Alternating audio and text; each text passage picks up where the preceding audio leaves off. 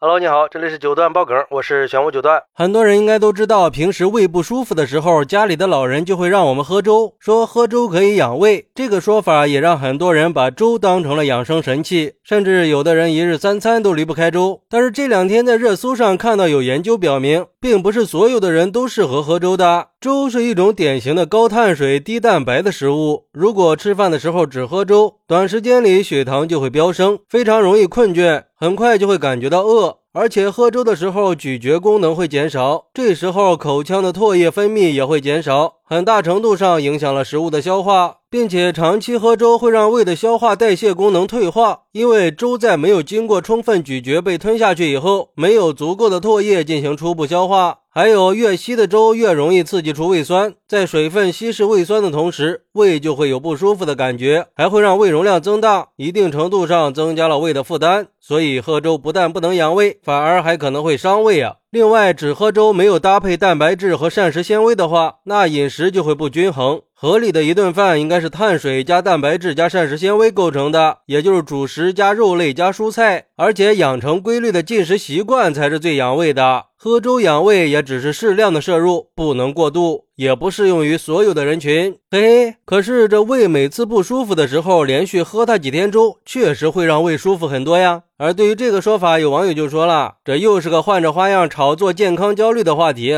喝粥伤胃的前提是胃已经出现了问题。对大多数人来说，平时喝点粥，特别是健脾的粥，是很合适的。而且喝粥确实是能养胃。这就好像网上传的吃一袋方便面要代谢二十一天一样。可事实是，方便面只是脱了水分的面饼而已，根本就不需要那么长的消化时间。再比如说，有人说每天最多只能吃一个鸡蛋，吃多了胆固醇会升高，其实也不会的，因为胆固醇的来源由食物提供的份额是微乎其微的。不过，对于这个问题，有医生认为，喝粥对胃不好的人确实会造成伤害的。如果只是偶尔的喝粥，是可以促进身体对营养吸收的，降低对胃肠道的刺激。但是，有胃病或者消化不良的人，长期喝粥会降低胃肠的动力，会让脾胃的消化功能变弱，造成更严重的消化不良。还有就是，很多人都觉得长期吃素对身体很好，但是也要荤素搭配均衡一些。肉类含有素食里没有的营养物质，比如说优质的蛋白和脂肪酸，还有一些特殊的维生素。尤其是胃黏膜损伤的人，每天必须摄入足够的油、乳脂和蛋白，才能更有利于胃黏膜的修复。所以荤素搭配才能更好的保养脾胃。再一个就是牛奶了。正常人喝一点牛奶确实可以养胃，但是有浅表性胃炎或者胃溃疡、胆汁反流性胃炎的人就不建议喝了，因为牛奶会刺激胃酸的分泌，不利于胃黏膜的修复。还有一些消化道不好或者乳糖不耐受的人群，喝牛奶也会引起一些不良的反应，比如说胃胀或者腹泻、呕吐这些。这些人就不适合喝牛奶，不仅做不到养胃，还会加重胃的负担。哎，看来这以后要少喝粥呀，尤其是经常大鱼大肉的人。我们的胃已经习惯了这些东西，突然换了一些比较稀的粥，那就会加快胃酸的分泌，粥又消化的比较快，那剩下的胃酸也就只能去消耗我们的胃了。也不知道我理解的对不对。不过这两天热搜上刚好有个跟这个话题遥相呼应的事儿。据外媒报道，美国一个五十七岁的男子通过连续吃一百天的麦当劳的方式去减肥，并且成功的把体重从一百零八公斤降到了八十一点四公斤。据了解，男子给自己设定的规则是，他每次只能吃点到的食品的一半。不过这一半的食品，他可以随心所欲的选择任何他想要的食物，包括甜点。而且他还坚持不吃零食，用白开水代。代替苏打水，每天的喝水量大概是两千四到两千七百毫升。男子说，他想证明快餐也是可以很健康的。那这个方法是不是科学的呢？有网友认为，其实麦当劳的食物里有多少碳水是很容易算出来的。除了汉堡的面饼，剩下的都是肉和菜。而且麦当劳的肉类大部分都是鸡肉、鱼肉和牛肉，符合低碳高蛋白的要求。像我们国家的快餐，比例上是肉少、菜少、主食多，要不然就是喝点粥、吃点咸菜。所以说，只要少吃薯条和炸鸡类的西式快餐，也是比较健康的。不过，也有网友认为这个麦当劳减肥法是不科学的，因为麦当劳的食物里含有过多的盐分、油脂和添加剂，会影响身体的新陈代谢和营养均衡。长期吃的话，可能会导致各种健康问题。其实，我也觉得这个方法并不能适合所有人。减肥这个东西啊，还是要看个人的体质情况和具体方式的。而且，我们中国人跟西方人在体质上的区别是很大的。正所谓一方水土养一方人嘛。所以我觉得呀，如果想尝试这个方法的话，最好还是先咨询一下专业人士或者医生，问一问自己是不是适合这样做。好，那你觉得长期喝粥可以养胃吗？还有这个所谓的麦当劳减肥法，它靠谱吗？快来评论区分享一下吧！我在评论区等你。喜欢我的朋友可以点个关注，加个订阅，送个月票。咱们下期再见。